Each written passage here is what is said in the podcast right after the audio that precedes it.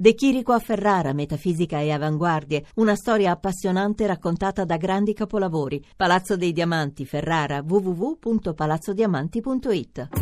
Il saggio di questa settimana è un libro che raccoglie gli interventi di John Trumper, Marta Maddalon, Antonio Nicaso e Nicola Gratteri. Il libro si intitola Male lingue, vecchi e nuovi codici delle mafie. È stato pubblicato lo scorso anno dall'editore Pellegrini di Cosenza. Qui alla Lingua Batte a parlarcene c'è oggi Marta Maddalon che insegna linguistica, sociolinguistica, semantica e lessicologia all'Università della Calabria.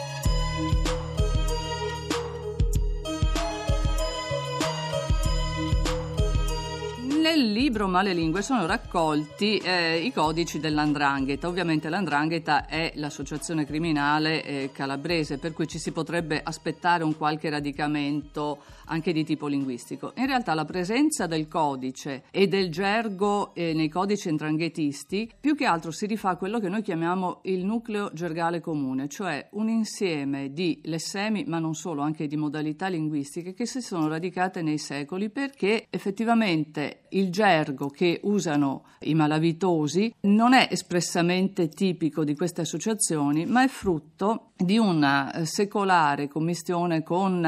ambulanti, mestieranti, coloro i quali vivevano marginalmente alla società e quindi sviluppano un codice ad hoc, quindi inventato, creato, non una lingua storico-naturale, per comunicare tra di loro. E noi riusciamo ad analizzare meglio il linguaggio dei codici indranghetisti perché da un certo momento in poi si comincia a scriverli. Allora in quel caso è più facile notare dei caratteri che possono indicare una qualche provenienza, per esempio nella presenza del raddoppiamento fonosintattico o nel vocalismo particolare, ma altrimenti è più interessante vedere ciò che hanno di comune e questa componente gergale che dal punto di vista linguistico è estremamente interessante perché è una fucina per chi l'analizza non solo sul piano lessicale ma anche sul piano eh, morfologico, sintattico e semantico, perché le parole vengono smontate sia sul piano della forma, per esempio inversione di sillaba, alterazioni della forma della parola, sia il significato viene smontato e rimontato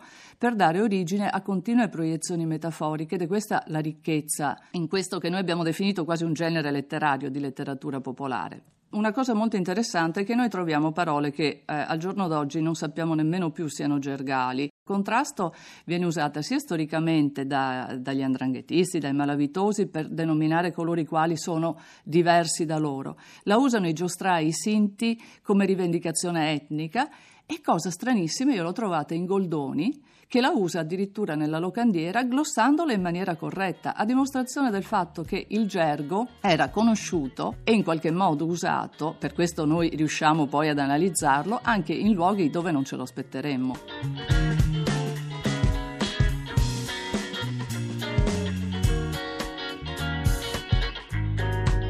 L'andrangheta è l'unico caso in cui eh, si è di fronte a questa tipologia testuale. Da un certo momento in poi i codici vengono scritti, trascritti, copiati o dettati. Sapere quando succede non è facilissimo. Noi abbiamo usato per analizzare questi codici metodi della filologia e di tutte le branche della linguistica, quindi l'etnolinguistica, la sociolinguistica, perché si tratta di una tipologia testuale ben precisa, probabilmente con un modello di partenza che poi è stato perpetuato, ripetuto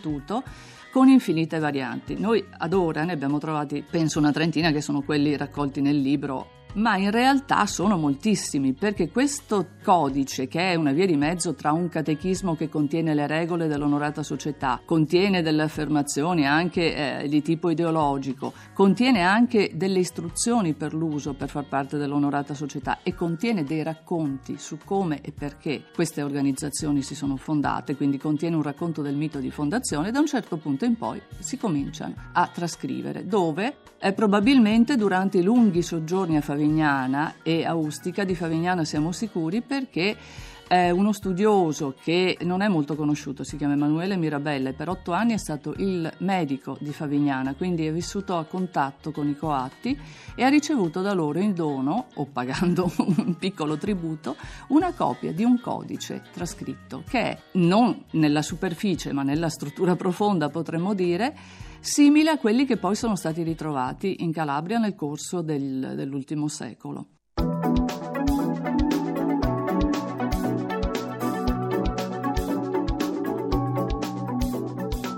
Tutti hanno sentito parlare di Osso, Mastrosso e Carcagnosso, che sono stati ampiamente etimologizzati spesso anche a sproposito, ma in realtà se uno guarda i codici trova moltissimi nomi. Anche in questo caso noi abbiamo tentato di fare ordine creando delle costellazioni onomastiche, nel senso che nei codici più lunghi non troviamo solo i tre cavalieri che hanno fondato Camorra, Mafia e Ndrangheta e sono venuti dalla Spagna in qualche modo, ma troviamo altre triadi come ad esempio Astos, Barcas e Velas, oppure troviamo